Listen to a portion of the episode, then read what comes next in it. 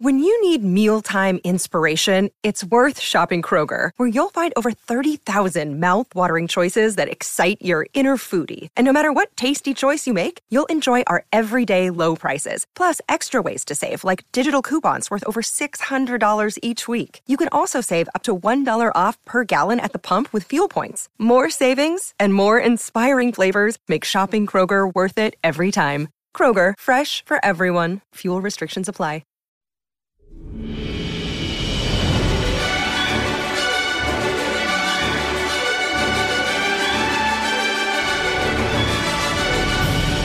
there, and welcome to Thank the Maker, a podcast about heroes, princesses, scoundrels, hokey religions, ancient weapons, and all things Star Wars. I'm your host, Adam Russell. I'm also your host, Ryan Key. I'm your third host, as always, Nick Gambarian. Hey, everyone. Bringing up the rear. Triple host vibes from front to the rear. We're also joined by special guest, Jonah Ray of Mystery Science Theater 3000 fame. Yeah, there's the name brand recognition we all need for me. Pretty sick. Thanks for being here, dude. Thanks for having me. I'm very excited. We're stoked to have you. It was a good opportunity to rewatch the show.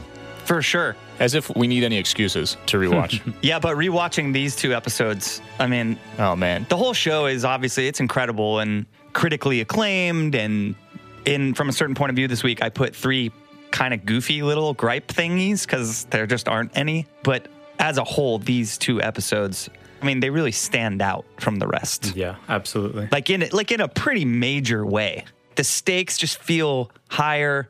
The cinematography is a little more.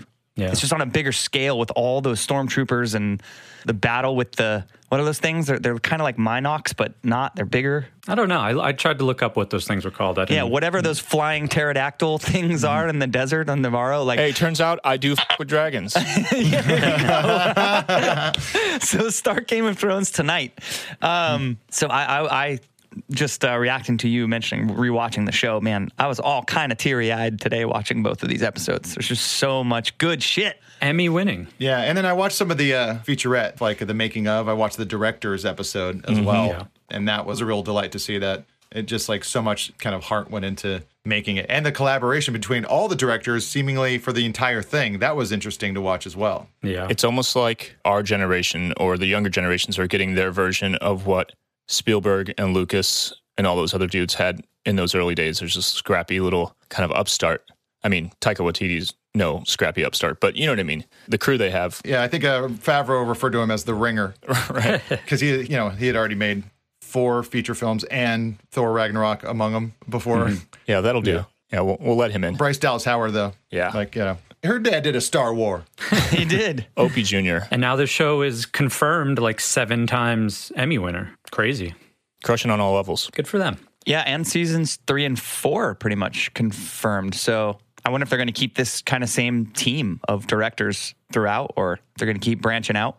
I'd like to, uh, you know, see some of them ba- back, of course, but also I have this feeling that because Jon Favreau is still kind of has that indie guy, indie filmmaker heart inside of him, and I think he almost kind of wants to use it as a as a way to give you know smaller director shots. Yeah, he, he just has incredible foresight and vision on such a large scale. The dude's just so talented.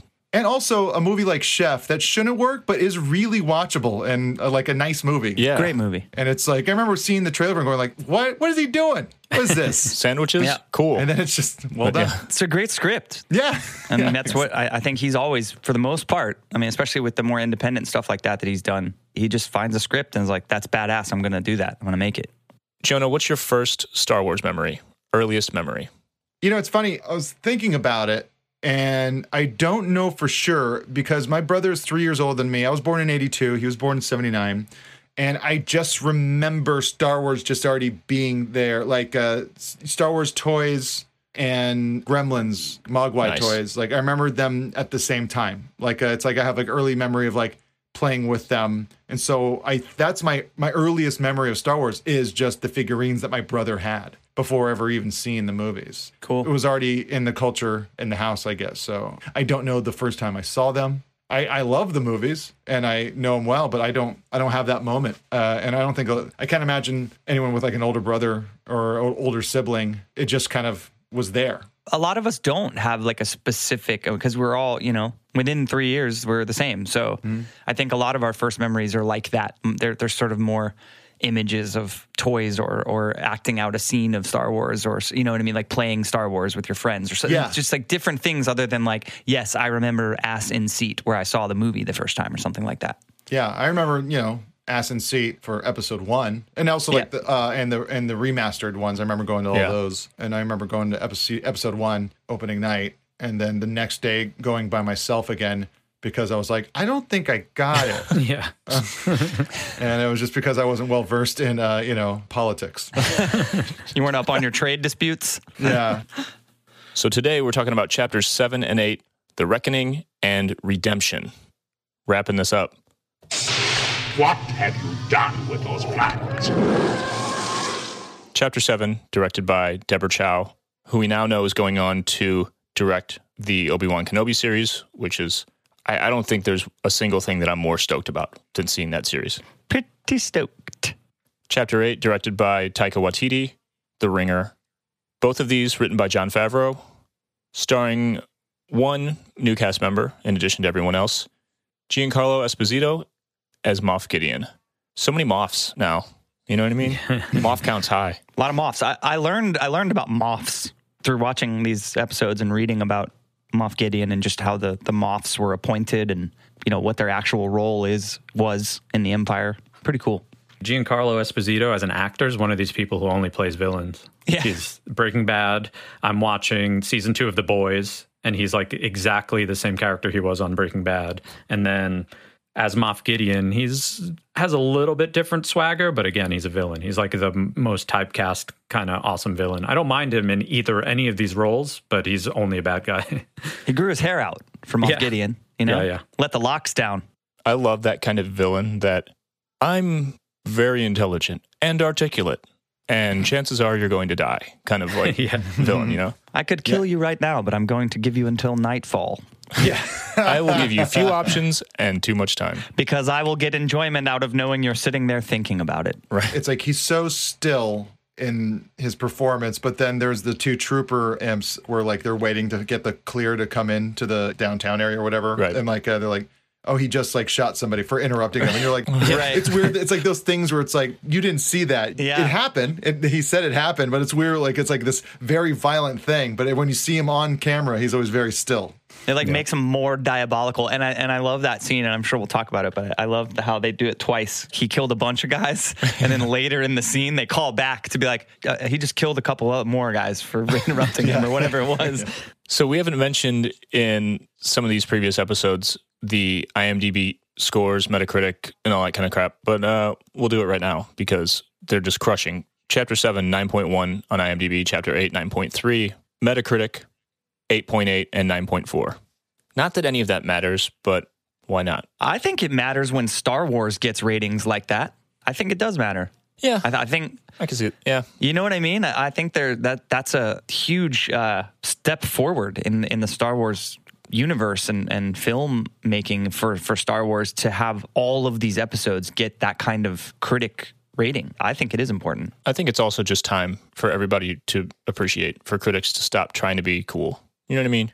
Yeah, Just give credit where credit's due. Hipster, hipster critics. I agree with that. But you know, if you make really cool shit, for the most part, it's hard for critics to say it's not cool shit. And this is all all eight of these are just chocked full of cool shit. So This is Yeah, true. but like critics have this thing. It's all like kind of post Pauline Kael style of uh, reviewing movies, where everyone wants to be so eloquently mean. yeah, for You sure. know, they don't like, and they. It's like Pauline Kael was like you know really well versed in. When the best critics like they know about filmmaking, they know about the process of acting, and like they kind of know the technical aspects of storytelling in film. But like we've gotten to a space where people just go, I didn't like it because, and like they kind of attack it creatively as opposed Yeah. to like technically. And that's the big problem I think these days. I definitely heard a lot of that with Rise of Skywalker. A lot of people I know who are in the industry were like, "That was a terribly made movie," and I'm like, I- "I'm watching the story. Like, I'm not, I'm not going to comment on the pace of a movie. You know, like I'm that's not that's above my pay grade. Like, yeah, it was action packed.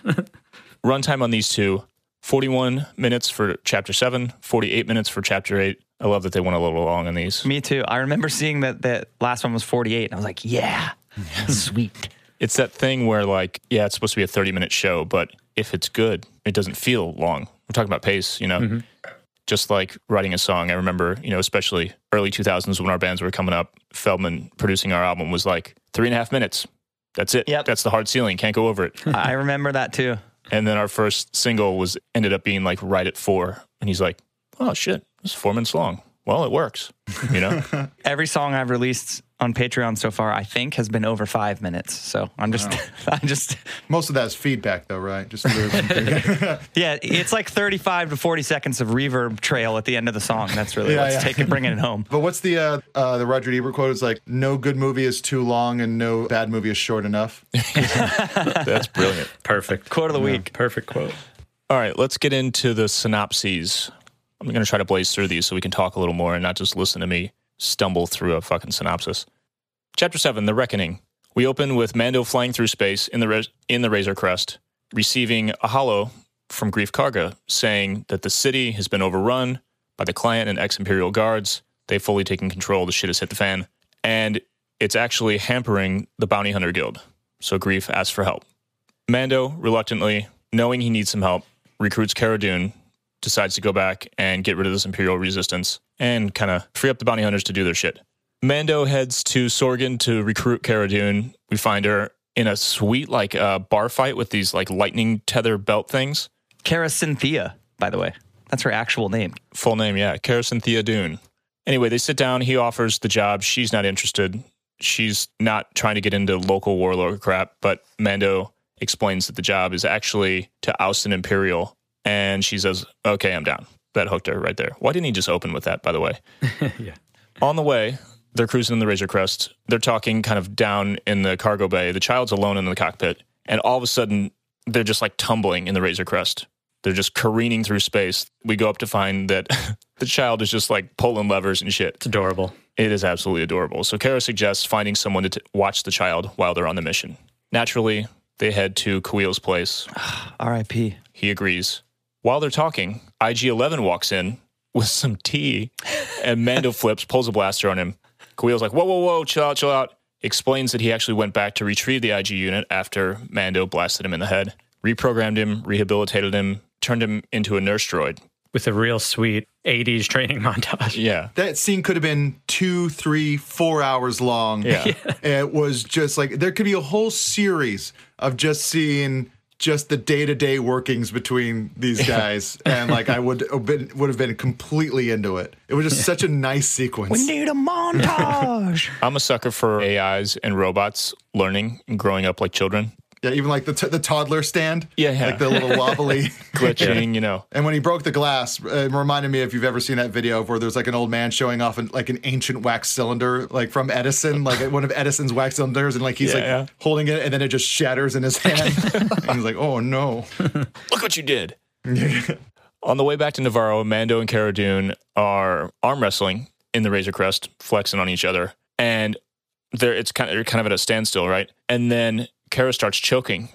We cut to the child, and he's pulling a force choke on her. He's got his little hand up. so sick. So dope. Some dark side there. Mando, of course, has to grab him. He's like, no, no, no, no, no, no. She's not hurting me. It's okay.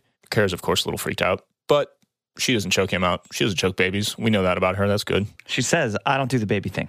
Razor Crest lands on Nevarro, greeted by Greef Karga and three other bounty hunters. Both Greef and Mando's crews head to the city. Nightfall comes. They set up camp to stay overnight, go over a plan to eliminate the client. Out of the night, a flock of uh, apparently dragons that I'm now a fan of. Crossover event. Those are Game of Thrones dra- dragons. They attack the camp and fly off with a couple blurrgs. They're, these are big bastards. They kill another and seriously injure Greef Karga. He's got a big, nasty laceration on his arm. Cara's trying to help him. She injects a little thing, but the poison's spreading quickly. So the child, sensing that Greef needs help, walks up on him, uses the force to heal him. This is the introduction of force healing, by the way. I really did during that campfire scene have an actual laugh out loud moment when the child's walking up to him to heal him, and Greef is like, "He's going to eat me." Yeah, yeah. that was the funniest thing that I've of all of the Mandalorian. Next morning, the crew's heading toward the city. They're just kind of walking. All of a sudden, bam, Greef pulls blasters, spins around, and takes out the two bounty hunters from his crew. Turns out they were going to double cross Mando and Cara, had a change of heart after the child healed him. he's not a total asshole. Turns out Chubb's a good dude. He spills the beans that they were going to double cross him, but all is forgiven, essentially. They come up with a plan to keep the child safe while they go in to get the client. Kuiil takes the child back on a blurrg, heads back to the Razor Crest. They're pulling like the classic Star Wars prisoner in handcuffs Chewie move. They head into the city. They discover it's not just a couple stormtroopers, it's a ton. Everybody's everywhere. It's gnarly. So they get in to see the client. They present Mando as the bounty. The client and Mando have this actually like pretty sweet little conversation. He's talking about how Mandalore resisted the Empire's expansion and, you know, look what happened. Yeah, there's some good real real universe building right there, some world building. Yeah. Some stories that we'll get to hear actually eventually. He talks about how the Empire improves every system that it touches. It's such a good little bit of, of exposition. He's like, Is the world more peaceful since the revolution? For a second, you're like, Well, I, I get it. You're not just all like these evil because you're evil type villains. Well, it's like you know they never they never think they're the bad guy. That's that's Right. the best part of what makes a good villain, and that's what's so good about that scene. He's like genuinely, it's it's like we're doing good. I mean, some people don't like it, Yeah. but like for all it's worth, you know, we got to spread capitalism or whatever they're doing, whatever their whole thing is. I think it would it would equate to the in my mind most similarly to the fall of the Soviet Union. Yeah, yeah. The the chaos that ensued in the early 90s in Ukraine and mm-hmm. in Russia and Belarus and all those, you know, Estonia and all Yugoslavia, all that the idea of going, was this what you wanted? Is this civil war in like eight of these countries and invasions everywhere? And you know, you thought you were starving before. Well, how you doing now? You know, I mean, that was kind of the vibe. But it was also, you know, I mean, Gorbachev, as they went, was you know the best of them, and the empire didn't really have a best of them candidate. But you know, he did what he could. But the idea of what that regime and that you know that system of government had done to its people for so long, but then the minute it was over, it was like everything in the Eastern Bloc just descended into chaos. And I think that's a really cool parallel. Mm-hmm. It's the nature of change in the wake of an overthrow of totalitarianism. Yeah, because like it's already shitty. It's not going to get better right, away when you end the shittiness. It's going to get even shittier. Hmm. So the client asks to see the child. And they're like, oh shit, oh shit, we don't have a child. What are we going to do? They get saved by the bell as a trooper pulls the client away because he's got a message coming from Moff Gideon. Sorry to interrupt you again, but did you notice when the trooper leans over to tell him about the message? It almost sounds like he's speaking in that Death Trooper code. I don't know if you noticed that or not. Oh, I but that. it's audible that he's speaking, but it's definitely he's not saying, "Hey, you have a call. Come over here right now." It's definitely like Yeah. garbled, weird sounding, kind of kind of like the Death Troopers sound like when they. Hmm. I mean, they have like a constant radio thing going Yeah. on. The Death Troopers do, but either way, I noticed that. I, I think Yeah, I noticed that as well. at me if it's not if I noticed that wrong. So he pulls him aside. They pull out this. It looks like the first laptop ever made. It's like this holo laptop kind of thing. it's awesome. It's mm-hmm. awesome. Star Wars tech, man. It's the best. It's dope, yeah, but it's also just funny. I, I couldn't help but laugh. So Holo pops up. It's Moff Gideon, and they're outside. They're about to rain down hell on these Death Troopers. Surprise attack, blast the entire bounty hunter cantina, eliminating everyone but Mando, Cara, and Greef. Client as well. He goes down. Convenient. Yeah, R.I.P. the client. One of those great kind of Star Wars details of a little bit of humor or a little bit of subversion thrown in, where the waiter droid is like kind of like still trying to like like dodge the the lasers and must serve drinks. Yeah, exactly. There's still a bit of that, and it's just a really quick moment. But I, I, I love little stuff like that where it's like that's just very funny. It's like he's not going to stop. Yeah, that's great. So they're there trying to hunker down and not get blasted. Tries to contact Kuiil, telling him to hurry up, get to the Razor Crest because shit's hitting the fan. Two scout troopers are shown intercepting this message and race off to find Kuiil. So they're going to head him off at the pass. They're going to get his ass. Moff Gideon arrives via TIE fighter with the sickest TIE fighter landing. This is the first time we've ever seen this actually happen, where the, the wings fold and it lands Do you guys think that that's new technology, or we've just never seen that, and all Tie Fighters do that? Doug Chiang did post on Instagram the concept drawing of that, and the caption was like, "Finally, we get to see how a Tie Fighter lands." yeah, so Okay. it's probably canon now that they land. So Moff Gideon gets out and just starts just yelling at him. He knows they're in there. They blasted down the whole wall pretty much. So he's like, "Yo, you guys in there? Here's the deal. I'm here to whoop your ass." We then cut to a shot of Kuiil laying on the ground, presumably dead, as the scout troopers snatch up the child and head back to the city. Dark ass ending. Poor Kuiil. Poor dude. He's just trying to rehabilitate droids and make a living. It was rough, dude. There were some misty eyes over here. Yeah, that was a real bummer. but also like good storytelling of just like you know letting you fall in love with someone Yep. Yeah. and then just taking them out. Nobody's safe. especially under the circumstances that he like agreed to work you know like he didn't want to get paid he just wanted to help so Yeah. to mm. take out someone who was just like there to do good hurt your heart But if nobody dies, there's no stakes. So Yeah. Jon Favreau, you know, he's like, got to kill somebody, man. if everybody's going to come back to In life, the original script for Swingers, uh, all of them except for Vince Vaughn dies. all killed by stormtroopers. Yeah. Chapter 8 Redemption. We open, ama- it's almost like a cold open. This amazing scene two scout troopers on their way back. They have the child and they're just kind of waiting for orders outside the city. In this very Taika Waititi comedy, what we do in the shadows kind of conversation, they, uh, they're just kind of waiting and they start playing target practice on a little piece of scrap, maybe 10 feet away, right? yeah and they fire like half a dozen shots at it and can't hit the damn thing. They keep they're kind of shaking their pistols like, what's wrong with this thing? Just straight ripping on stormtroopers. And those uh, that's uh, amazing. Jason Sudeikis and who else? adam pally Yeah, Adam Pally. That's right. It was funny the day after that whole scene because you know they're like kind of they're hitting Baby Yoda and stuff like that in that little sack. And the next morning, I woke up and saw like a hashtag like Jason Sudeikis is canceled, and I'm like, uh oh, what did he do? At that point, I don't think I knew that he was the voice of the Scout Trooper. So that's how I found out that he was the voice of the Scout Trooper. I thought it was a very serious cancellation going on on, on Twitter. Side note: Ted Lasso is probably my favorite thing on TV right now. Oh, dude, it's funny as hell. I gotta watch. So they're just like they're roughing up the kid. Ah. It's a bum out. I was personally just like enraged. It went far. It went too far. They weren't just like slapping the bag that he was in. They were closed fist punching it over Yeah. and over. So then IG Eleven rolls up to bring the hammer down on these bastards, and he's no longer an assassin droid, but he's programmed to protect the child. So it's like the Hulk smash with Loki. Yeah. it's also kind of Terminator esque. You know what I mean? Just like smashing the head into the speeder over and over. Snatches the child, heads back to the city.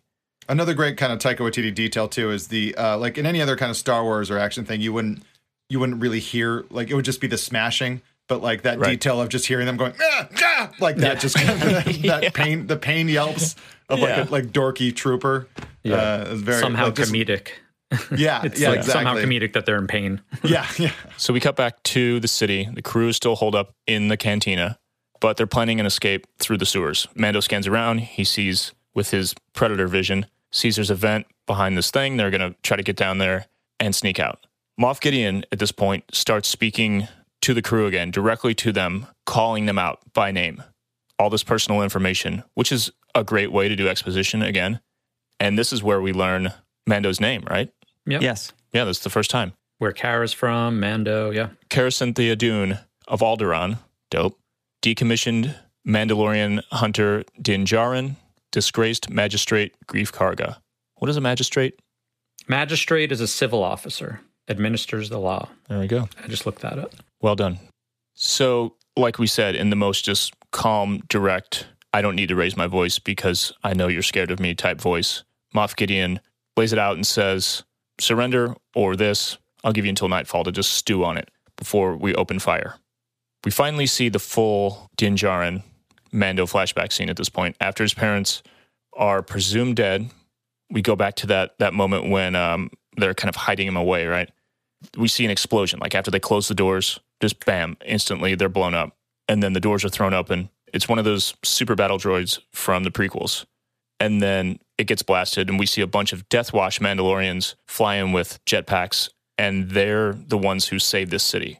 So they rescue Din Djarin. He becomes a foundling, and this is the full origin story that has been hinted along the way this season. Can't have a Star Wars origin story without some dead mommies and daddies. Absolutely. So Mando's trying to contact Kuiil, and IG Eleven answers the comm, and Mando's like, "Oh hell no! What happened? What what did you do to him?" He lets him know that he's he's been terminated. Mando's skeptical, of course, but he assures Mando that his primary function is to nurse and protect. Yeah. Good line. Which, uh, so funny to me. To nurse and protect. Cut to IG Eleven and the child on a speeder bike racing into the city, just blasting troopers. The child's just giggling and smiling and ears flapping in the wind, and IG like full spinning arms just just taking out everybody. It's so sick. Using this as a distraction, Mando heads outside with Greef to engage the troopers. Mando grabs this big E-web gun that Moff Gideon was threatening them with earlier, yanks it off the tripod, and just starts blasting everybody like a T-800, Schwarzenegger Predator style. mowing down troopers. They blow down the door of the cantina, go after Cara Dune. Moff Gideon shoots Mando in the Beskar, shoots the nearby E-web power supply. Huge explosion. Mando gets blown off to the side, and he's like wrecked. It's right by him, right? Cara runs out, rescues injured Mando as the crew is again cornered inside the cantina. Almost made it out, but no, they're back in there. I think it shows you that moment too that Moff Gideon like shot him, hit him in the Beskar, realized it didn't do anything, and was just like, I got to blow this dude out. Yeah. So he just takes out his own Imperial weapon weaponry and and actually harms Mando. IG 11 finally gets the sewer vent open to enable an escape. Moff Gideon sends in this incinerator trooper, essentially a trooper with a cool paint job and a flamethrower, to burn them out. He's just torching the outside of the cantina, walks around to the front door and comes in, and he's getting ready to spark it up again. The crew is right in his crosshairs, essentially. He lets it rip on the flamethrower. And as he does this, the child puts up both hands, closes his eyes, and with the force completely repels the flames. We cut to a side shot, and it's just like a wall of force resistance. And then just gives him kind of a shove and blows back the stormtrooper back out the door. They're saved. So they head down in the sewer. IG 11 decides to stay back with Mando, and the rest of the crew escapes. IG is like, You're screwed. You're going to die. I need to take off your helmet. Mando raises his blaster and is like, Nope, no living thing has ever seen my face. This does not come off. This is my religion. And IG's like, Well, I'm not a living thing. He there's nothing else to say. He just takes the mm-hmm. helmet off. And this is the first time we see the Mandalorian's face. He's beat to shit too. He is beat to shit. They did a really good job of making that believable. In my mind, like in my opinion, they did a really good job of actually making it. I mean, obviously, we knew he was going to make it somehow, mm-hmm. but like creating that dire moment of what are we going to do? It, it seemed like he really was pretty, pretty doomed. You know, Yeah. the pain was real. He, he seems smooshed. Yeah, yeah, IG gives him a little bacta spray on the head, says this is going to take a little while, but you'll feel better. So they head down the sewer, they meet up with the rest of the crew, and they find that the majority of the Mandalorian tribe is dead. There's this pile of helmets and armor and shit. Yeah, maybe some escaped, but it's like, I mean, it looks like it's pretty much everyone. The armorer pops up and she's salvaging the armor, essentially. She explains um, that once they went above ground to help Mando, the Imperials showed up, and this is what's left. The armorer at this point finally sees the child. Mando explains in like the most oblivious, most ignorant terms, who somebody who's apparently never heard of the Force, what the child does. And this is where the armorer says all these lines that are actually in the season two trailer. She explains um, these powers were once used by sorcerers of eons past called Jedi. Explains that they were once enemies of Mandalore. Mando asks if the child is an enemy, and she explains that no, their kind was an enemy, but the child is not an enemy because he's a foundling. He's now your responsibility, essentially. She goes on to explain that the child needs to be with its own kind, and that's on Mando. After kind of understanding that this is not an enemy, it negates everything that Mando said about not being able to take his signet. So he hasn't earned it at this point. She gets a little bit of Beskar. She makes a little mudhorn thing and pops it on his shoulder. Now they are a clan of two. And she does actually say that until the child is returned to its kind, that Din Djarin is its father. She actually says the word father. So Yeah. we got daddy and son now, clan of two. And then she presents him with a jetpack. Rising Phoenix, apparently, is what this is called, before they leave. She says, "Were you trained in the Rising Phoenix?" And he says, "As a boy, yes." And that's before she shows it. She just says, "Are you trained?" Right. Yeah. And she's like, "Check this out." And you're like, "What?" They're called Rising Phoenixes. It's like, yeah, you know, I had like a year or two in high school, but, you know, I don't remember much of it. It was an elective. Stormtroopers descend into the armory as the crew escapes via this lava river, very like Ghostbusters 2 style. The armorer just whoops all these stormtroopers' asses. So sick. I want to ask Emily if that was actually her that did all the dope. all the stunt fighting. Not just smelting skills, she can whoop ass. As the crew escapes down the lava river, Real quick, I do want to like point out the humor of the droid coming to life and then just being a uh, Venetian boat pusher thing. yeah. Love boat on the lava river. Yeah. So they're cruising down the lava river. Mando realizes, again with the predator vision, that there's stormtroopers at the end of this tunnel and they're screwed. There's no way to get out. So IG 11, who loves to get in self destruct mode, is like, I'm going to sacrifice myself. The only way out is for me to blow up at the end of this tunnel. But this time it's not funny. This time it's not funny because it's legit. This time it's heartbreaking. You know, Mando's like, no, it's against your programming. He's like, well, my primary objective is to protect the child. So that supersedes everything. And also not get captured, which presumably they would be captured. Right. That was a nice detail too of just like, uh, don't be sad. He's like, I'm not sad. He's like, I can, I know the, the voice. Like I'm a computer. Yeah, I've analyzed your voice. Uh, you're full of shit. Yeah. I can tell. so he heads down, initiates the self destruct, blows out the troopers. The day is presumably saved, right? They come out of the end of the tunnel, and then we see Moff Gideon flying overhead in his TIE fighter. He open fires on the crew. Mando grabs a jetpack, launches himself up into the sky, uses a grappling hook to grab the TIE fighter, gets up on it, attaches a detonator, jumps off, blows up the TIE. So we think he's won, right? They have this sort of happy ending, good job, everyone, let's now part ways kind of moment. They say their goodbyes. Mando takes the child off into the sunset. We see him shortly after finding Kuiil's body, burying him. And then we cut to the crashed tie. Jawas are, of course, trying to scrap it, as Jawas do. But then we see, in an instant, you hear a sound and you see a little spark as this blade starts to come up out of the TIE fighter, cuts a hole. And this is a unique blade. This isn't a standard lightsaber or something like this. It is none other than the dark saber. The dark saber. Moff Gideon emerges from the TIE fighter holding the dark saber. Holy shit. Roll credits. Yeah, that was. I'm sure we'll get into it more, but seeing both in this episode, Death Watch and the Dark Saber, knowing that those both of those things originated in the Clone Wars, and now that they're going to mm-hmm. be in live action Star Wars, immediately I was just like, "When season two? I need this right now." Mm-hmm. Oh, I can't wait. Don't you every time an episode ended in in the and the show is masterfully made, and I love that they show kind of the storyboard stuff during the credits. But like, there's something about that the thing you can count on at the end of a Star Wars uh, story is the uh, dun, dun, dun, like Yeah. just that like Yeah. like that real that pumps you up at the very end for the credits. Just it's like it's like yes, Yep. I did it, I made it through. like it's just something so nice, and like it's that thing you can just kind of count on. You know, Yeah, I miss that. Same. That actually leads us to a certain point of view. A certain point of view?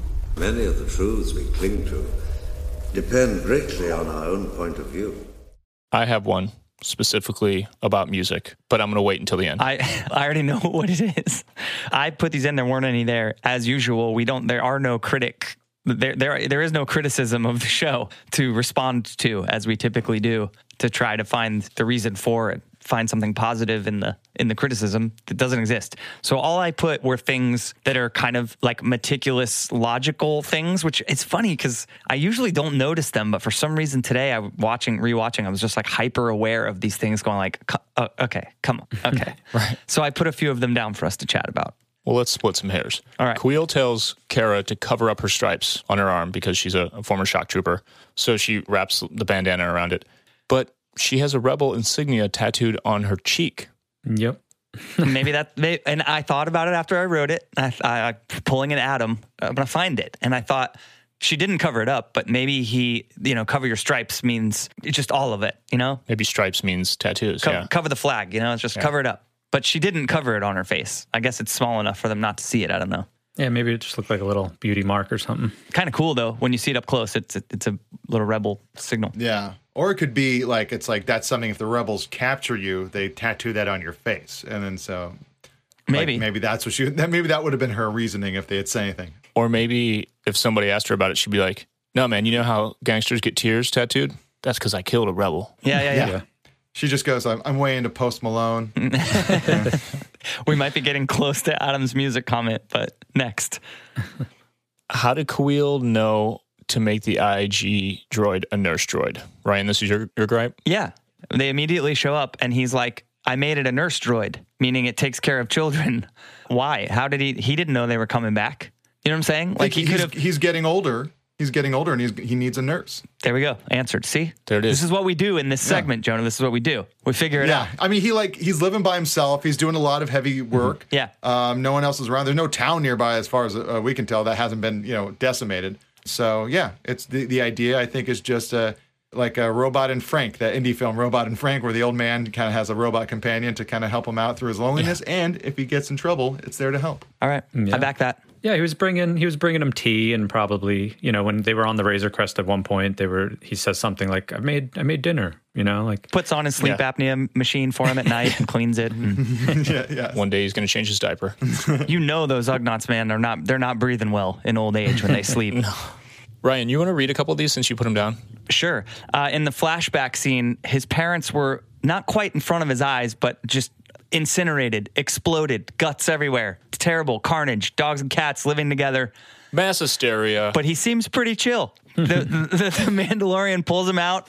Like I would understand maybe if there was kind of a moment of hysteria and then he's looking around at all the rising Phoenix jetpack Death Watch warriors in like Disney World wonder because that's what it is. Like he, if you watch it again, watch. He's he almost smiles. He's like looking at all the Mandalorians and he almost is like it's it's just short of wow. like it's like that.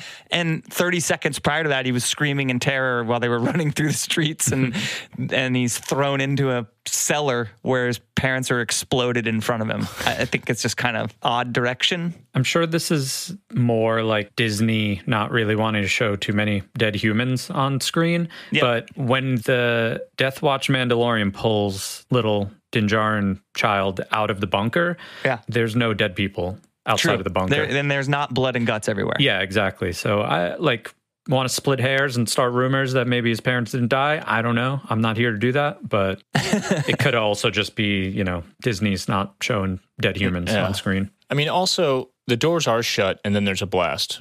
And kids aren't very smart, let's be honest. He could be like, oh, let's grab, well, where are I'm my just parents? I'm just saying he didn't even look scared. Okay, can we just Yeah. can we just Shock and trauma, maybe. yeah yeah Yeah, PTSD that was too. like shell shocked and just kind of like, yeah okay And then my next, my last point would be that he was probably like, oh, sweet jetpacks. you know, essentially, kids are just like, something just died. You want some McDonald's? Oh, yeah, a toy. yeah. You know what I mean?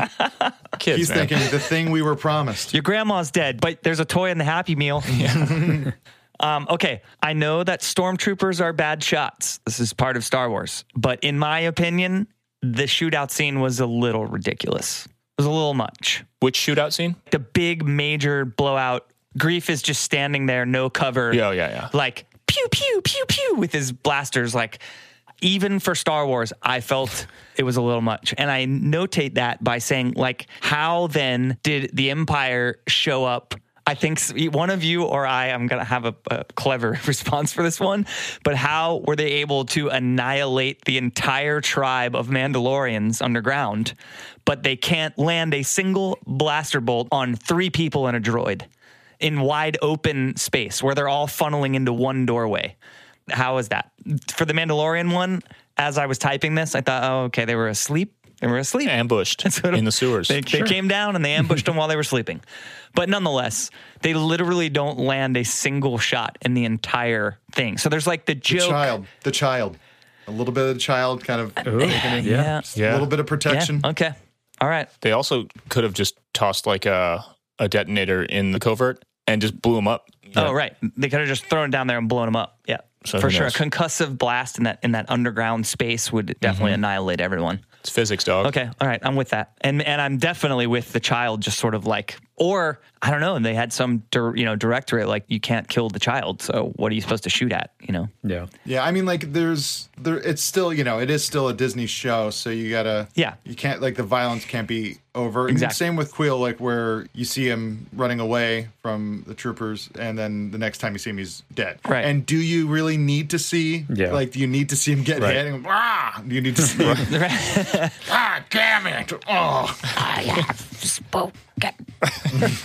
All right, this one's gonna be just because it's Star Wars, so they have tech you don't know about. But what is that boat made out of?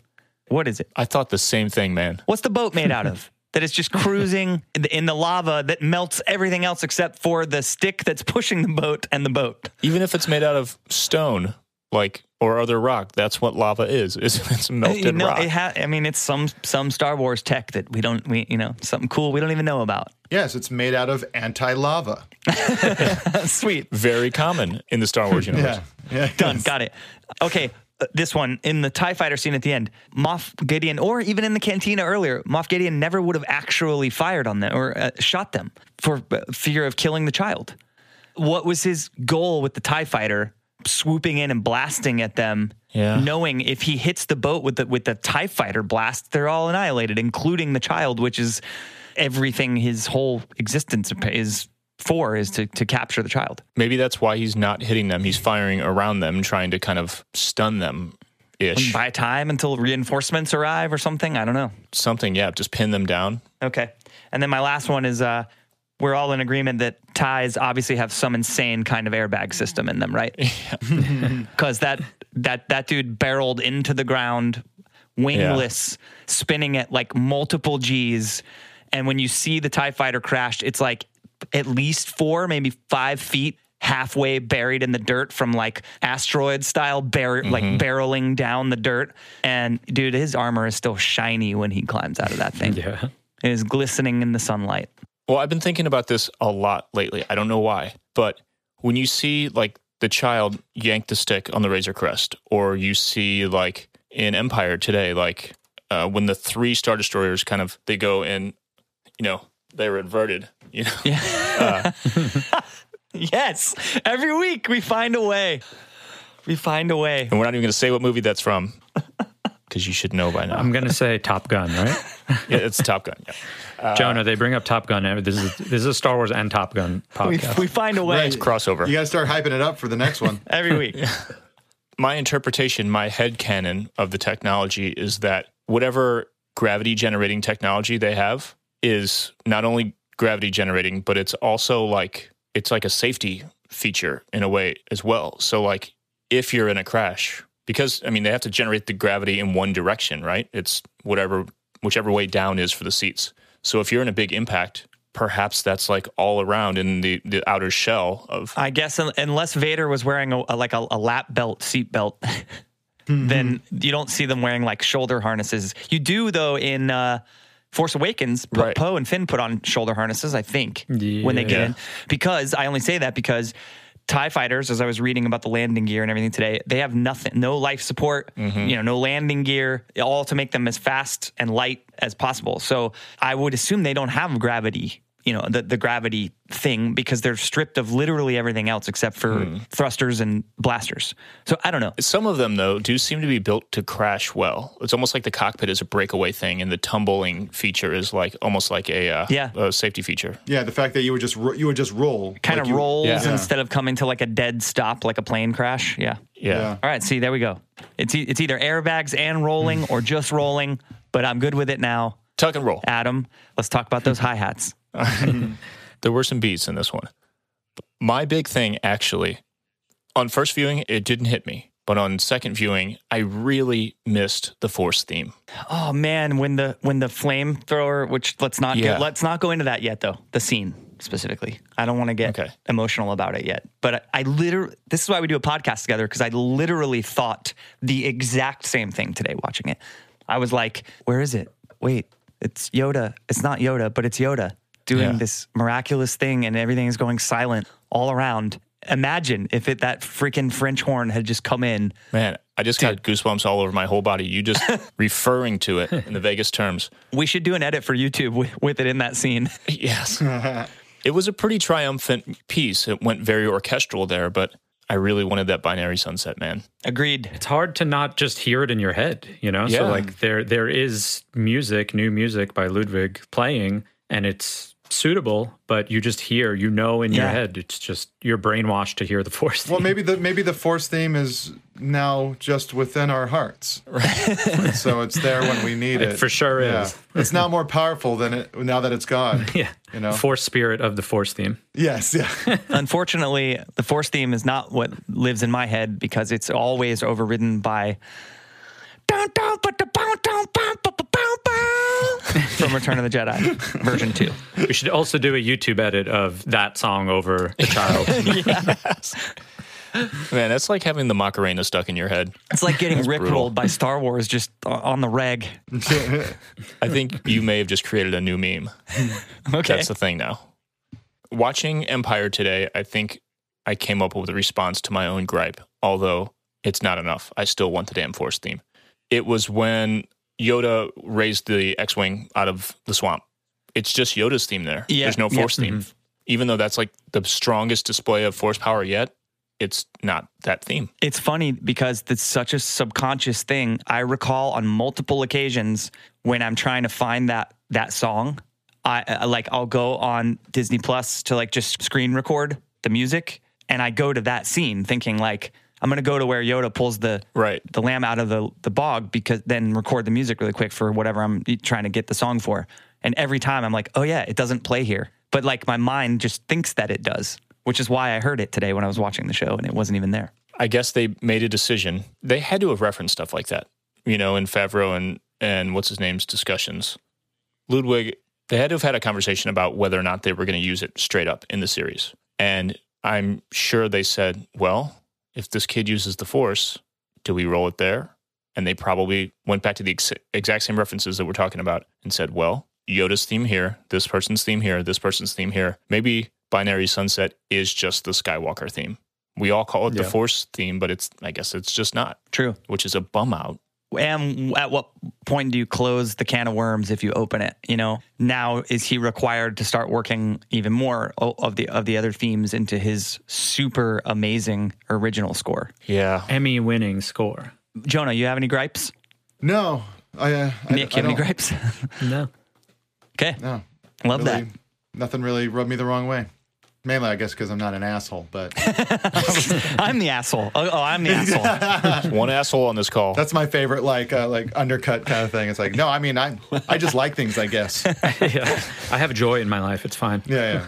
All right, let's move on. For over a thousand generations. It is the dark saber. It's a Kalikori. A Sith Wayfinder. Dark science. Cloning. Secrets only the Sith knew. The Den of Antiquities. Welcome. Easter eggs, fun facts, tidbits. We have a handful here. First, Kuiil thinks the child wasn't farmed, but mentions that Cara Dune looks like she might be.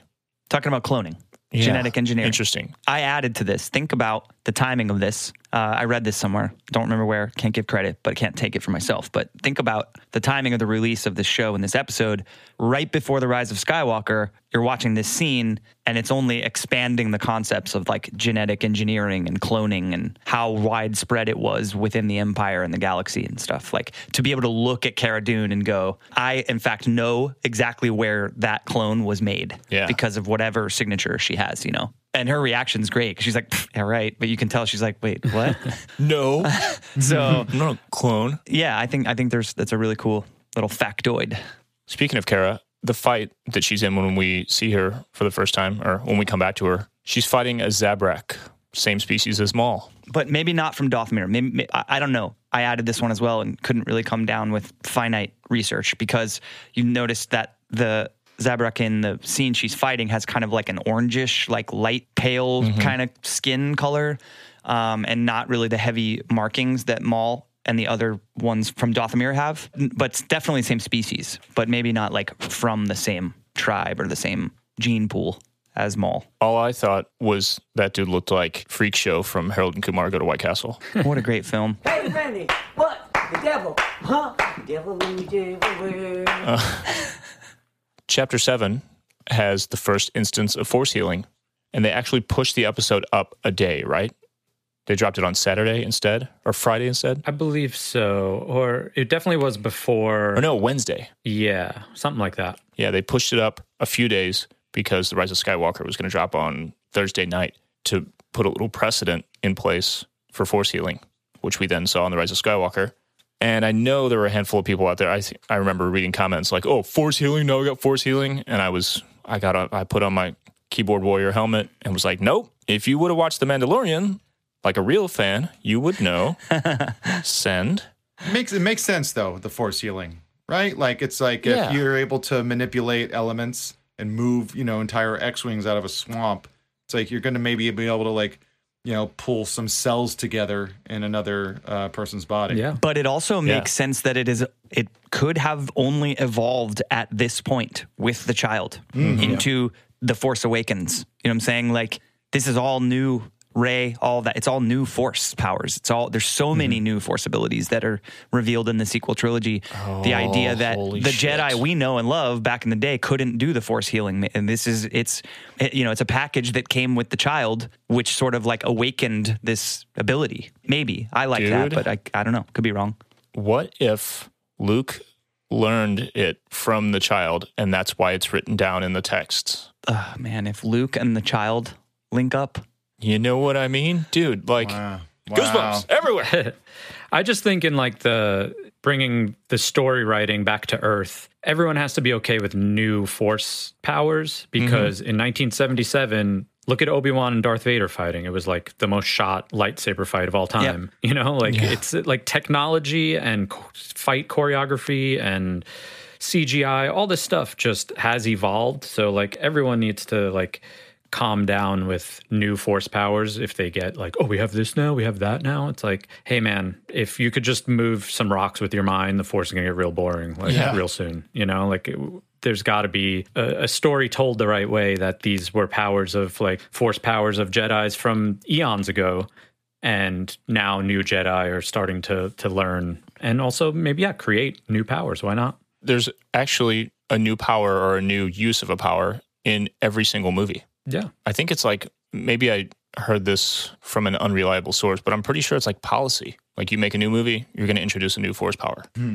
I think. Cool. I'm about it. I'm on board regardless. I look I look forward to if that's policy, what Taika is going to come up with for his new Force power. Hmm. Force comedy, force jokes. Yeah, Force jokes. You think this is funny? You're just walking along and you just start laughing your ass off because the Jedi next to you just told you a good one without even speaking. the trooper transport in these episodes was based on a Kenner toy that had to this point never been seen in live action. It was the first toy they made that wasn't in the films back in 77 to 83. It was it was the first they ended up making a lot more of those, but it was the first one that wasn't seen in any films, but it was just a toy. And so they basically Yep. rebuilt it for the show. All of the troopers, I guess starting with 7, are all 501st stormtroopers that they brought in. And you, you can see it in the behind the scenes stuff in the Disney gallery. They didn't tell them what they were doing. They just showed up and they were like, "Holy shit, we're going to be in Star Wars." Mm-hmm. It's so awesome. RA7, the Imperial spy droid serving drinks in the cantina, is seen on the Sandcrawler and on the Death Star in the original trilogy. It's like an imperial droid. And, and he's always kind of wandering around, you know. Or he, in, the first time mm-hmm. you see him is on the Sandcrawler, but then you do see them on the Death Star, and it's like he's been reprogrammed to serve drinks. It's kind of funny. We find out officially in this, it's said in so many words that Mandalorian is not a race, it's a creed. This is something that was kind of already known, but this is the first time that it's just said point blank. Death Watch in live action, bacta spray. We've heard about bacta spray before, right? Yeah, like bacta tank, I want to say. Like Luke and Empire was healing in a bacta tank, but I don't I don't remember an instance where I saw it like administered as a spray. Yeah. It's like um, you keep the little little pocket sized hand sanitizer in there. It's like supercharged hydrogen peroxide. You have a traumatic hmm. brain injury. Also, what now? Now we have bacta sprays. Like what's Yeah. What Come is on. this shit, dude? what's next? A bacta salve. bacta lotion. When I was growing up, we just had it in tanks and it was way better. yeah, we didn't have band aids with bacta spray already on them. All right. They're making T-shirts that say "Back does not a spray." Uh, the astromech with arms and legs that guides the boat so weird looking. down the lava river. Have you seen the concept art? I forgot who did this. Ryan Church or one of those dudes. Anyway, there, there's some really cool alternate concept drawings of this, thinking about legs or um, different ways to make this droid something that could pilot this impervious boat. Magical boat. it's, a, it's a magical Disney lava ride. Anti lava. I love that. I really wanted that droid too to start like whistling or like you know just Yeah. like it's like oh so you know. If you want, it really is like Pirates of the Caribbean or It's a Small World at Disney. That's like it's like they're mm-hmm. on the ride. It's going so slow. It's staying right in the middle of the lane. Yeah. you know, like it's got bumpers under the lava.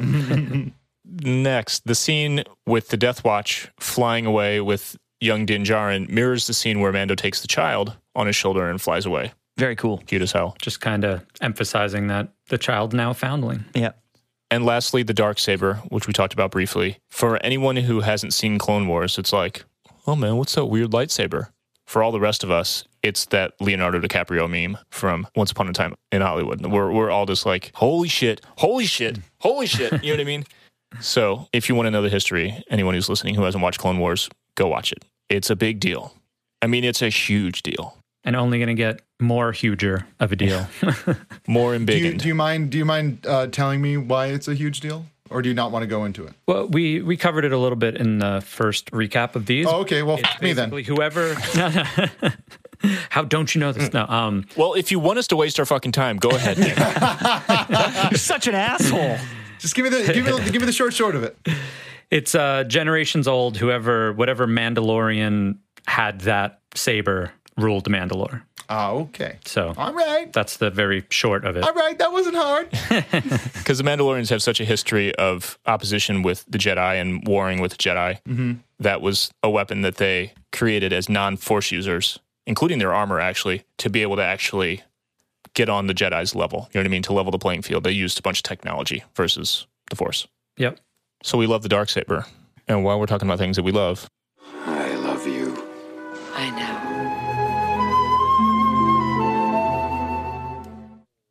favorite scenes, favorite quotes. Ready? Brian Key. Mine is without a doubt the child pushing back the fire in the cantina. It's heavy. Uh, that was such an emotional, nostalgic.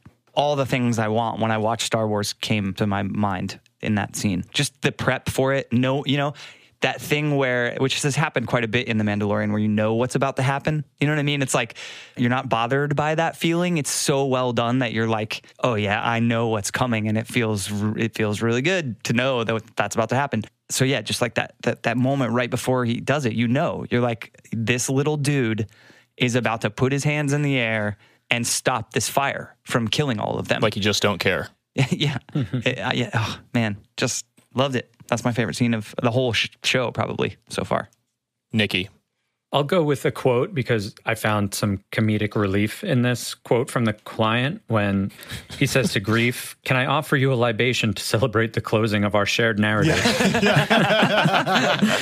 And with the accent, man, it's like Yeah, Can I yeah, yeah. offer you a I was like, is that supposed to be said? Like, I feel like that's like a line on a script that, like, did he just say that? Why did he say that? It was so, So, good.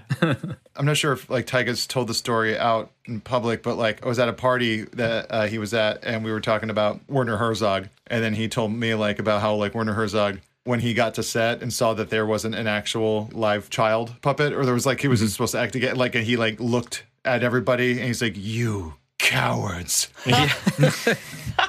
So good. that's amazing. Yeah, I love the fact that he's still Werner Herzog, even if you're just kind of ha- gonna have him come in for, to do a, a role. He's still gonna bring all that weird Werner Herzog energy to it. I'll say mine. Hit it. uh, which is, uh, I mean, I did really love the flashback of the, the rehabilitation of uh, the droid, but I'm I'm just saying, just uh, Carl Weathers going, "Hey, baby, do the magic hands." Yeah, yeah. Doesn't he like hold up three fingers, kind of? He Too? holds up, and he kind of like wait, like, and then the child waves, and then like, uh, and then comes back to Carl Weathers. Easy, he's like, "I'm all out of ideas." Oh, that's great. yeah, I'm gonna have to copy you, Ryan. Yeah. Again, I think I did that last week. Sorry to steal it from you. I figured it might happen with that one, with someone. I'm just a sucker for the Force, man. Yeah. Even without the music, just like you said, so heavy. And then favorite quotes again, kind of accidental comedy. The client saying, "I would like to see the baby." Good birth birth of a meme there too. That, that one, uh, Yeah. very memeable show, which is probably part of the marketing for it all. yeah, whatever algorithm of creativity they put it I'd through. like to see the baby. yeah, That's definitely in my Giphy favorites right now in my iMessage app.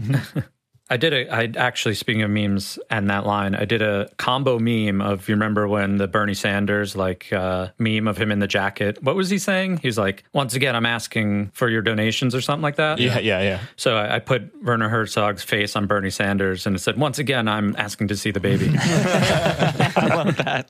it didn't go viral. So I might as well just explain it to you. Well, this episode hasn't aired yet, so It should go viral. I say that all the mm. time. It is one of those things where like you're like the middle of this Venn diagram is going to be huge when I put this out, and then you're like, nope, it's just me in the middle. yeah, I made a very specific Bad Religion Star Wars one too. I'm like very niche Star Wars Bad Religion account. Yeah, I tried to make a mashup recently of a, a Minutemen song with Nas rapping over it, and it was just like literally like three guys were like, "Hello, all right, man." To those three guys, though, it killed. Yeah. Yeah, yeah, exactly. All right, let's hand out some medals.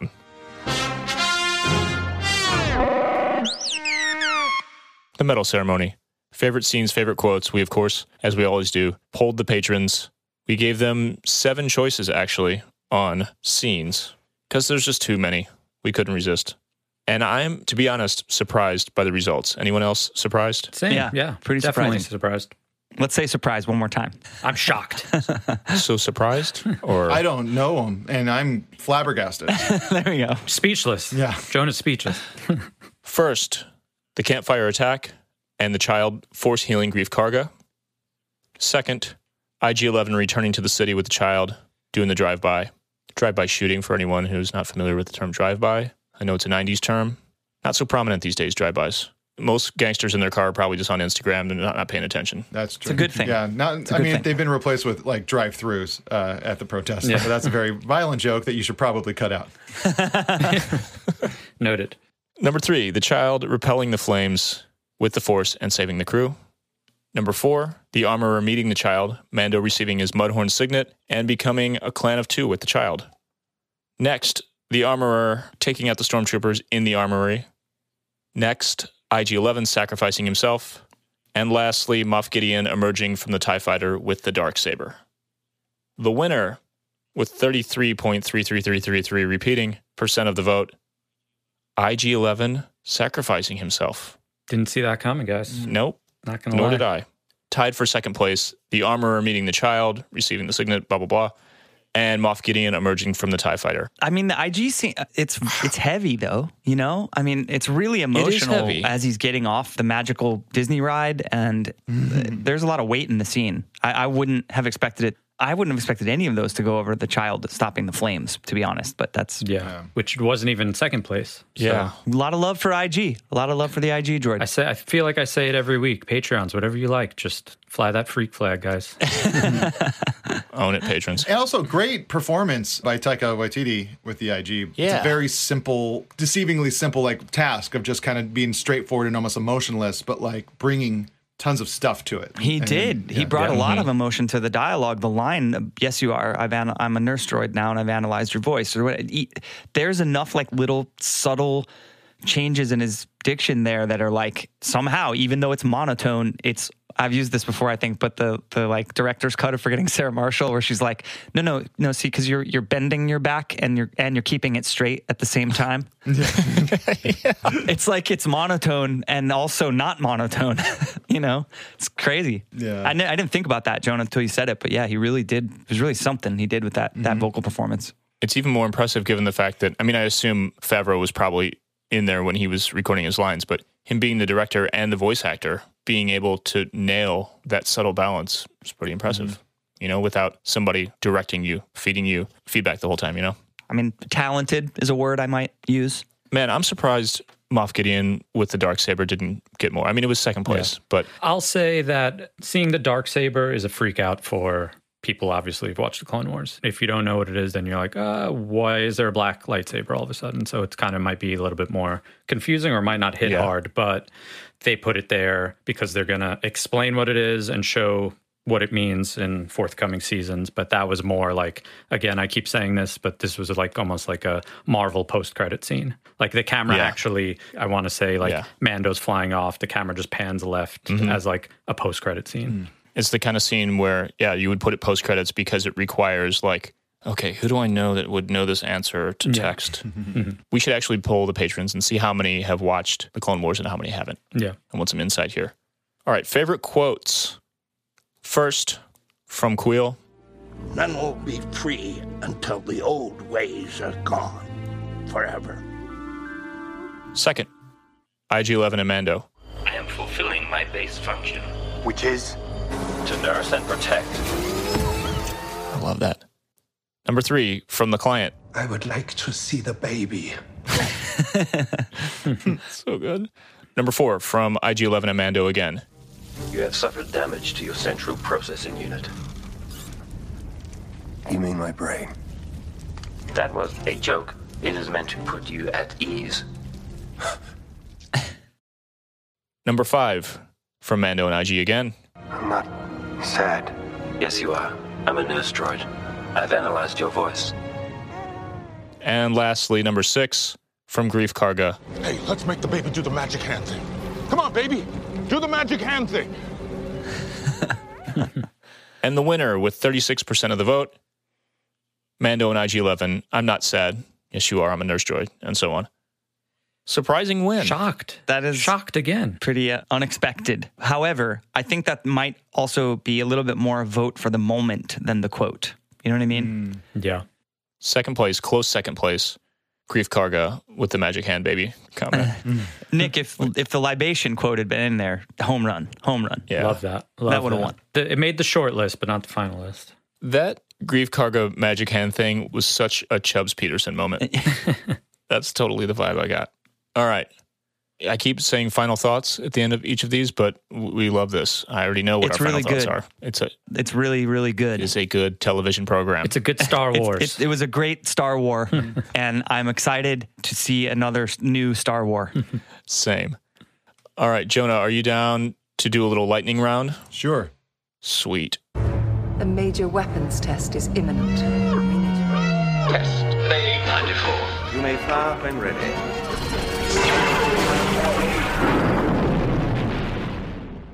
Well done with these, Ryan. Thank you. I, I didn't do the either or. Nick did the either or. that one was mine. Well done, Nick. Ryan, you did a shit job. Nick, you did great. All right, either or's favorite things and would you rather's. First, either or, Crow and Tom Servo or 3PO and R2. Well, I've already experienced one, so I'm going to have to go with uh, uh, R2 and C3PO just to see what that's like. So then I can make a good assessment. And then come back on the podcast and tell us. Yeah, exactly. Favorite Stormtrooper uniform? Or type, Yeah. I guess. Um, I'd say the. Uh, I guess it's it would be the ones with the visors. Uh, I'm trying to remember the term Scout for it. like the- troopers. the, scout troopers. I just uh, for some reason I was when I was a kid I just loved that. I just thought it was a cool integration of a visor. Same. I'm always looking for cool integrations for visors.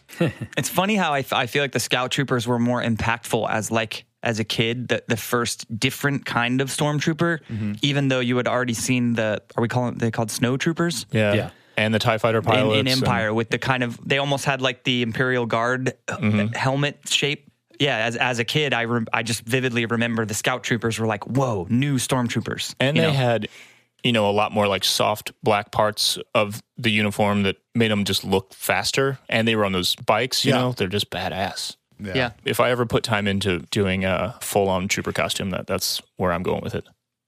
Would you rather be a huge star as an actor, but part of the job is you have to appear in imperial propaganda videos, basically making you an agent of evil, or have a steady gig as a stand up comedian, but the contract is binding until retirement, performing exclusively at Jabba's Palace every night, meaning you have to listen to that. Propagandist, propagandist. Anything to get me out of stand-up comedy. I, uh, I, I do not care what the uh, what, what it is. I just found out on my Jonah Raydio podcast, one of the co-hosts was like, "Hey, I just listened to one of the ads they dropped in. It's for the military." And I was like, "Oh, my no, are they paying?" Oh my goodness. that feels weird, and they, they didn't tell us about it. Uh, so clearly, I've already sold out in uh, real life. So this hypothetical, I will totally go with a big star. All right, quick and easy. You didn't make it to the end, so I didn't have to sing it. I appreciate that. oh yeah, I'm sorry. I was ready. Yeah. Go ahead and sing it just for good measure. Somehow, I'm going to get good at CG and I'm going to do a version of your face with those long size noodles lips singing that, and I'm going to make it a GIF.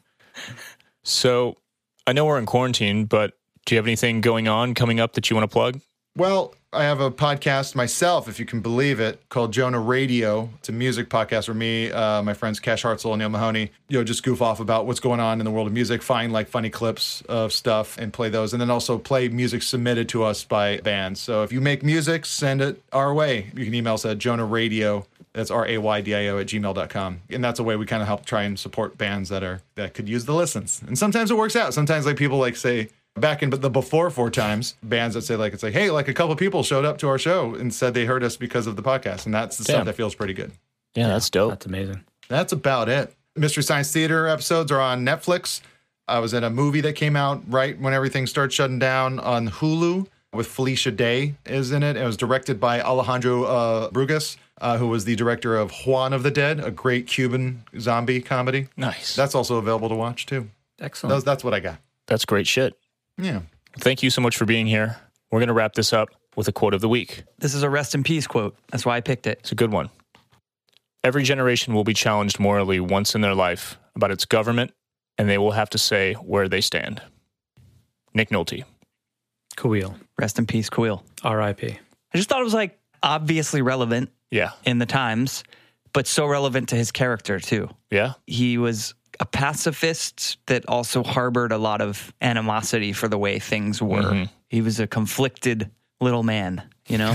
I love I loved his character, the whole show. Sad to see him go. Season two is going to jump the shark when like Kuiil's twin brother pops up. He's like, "Hey, I'm two wheel." And I also sound like Nick Nolte. Two wheel. and I have also spoken. I've spoken too.